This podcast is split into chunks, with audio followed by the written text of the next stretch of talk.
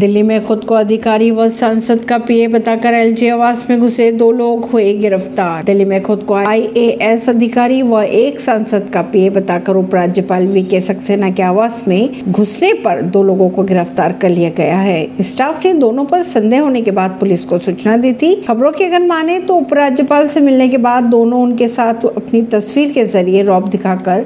पैसे कमाना चाहते थे परवीन सिंह नई दिल्ली से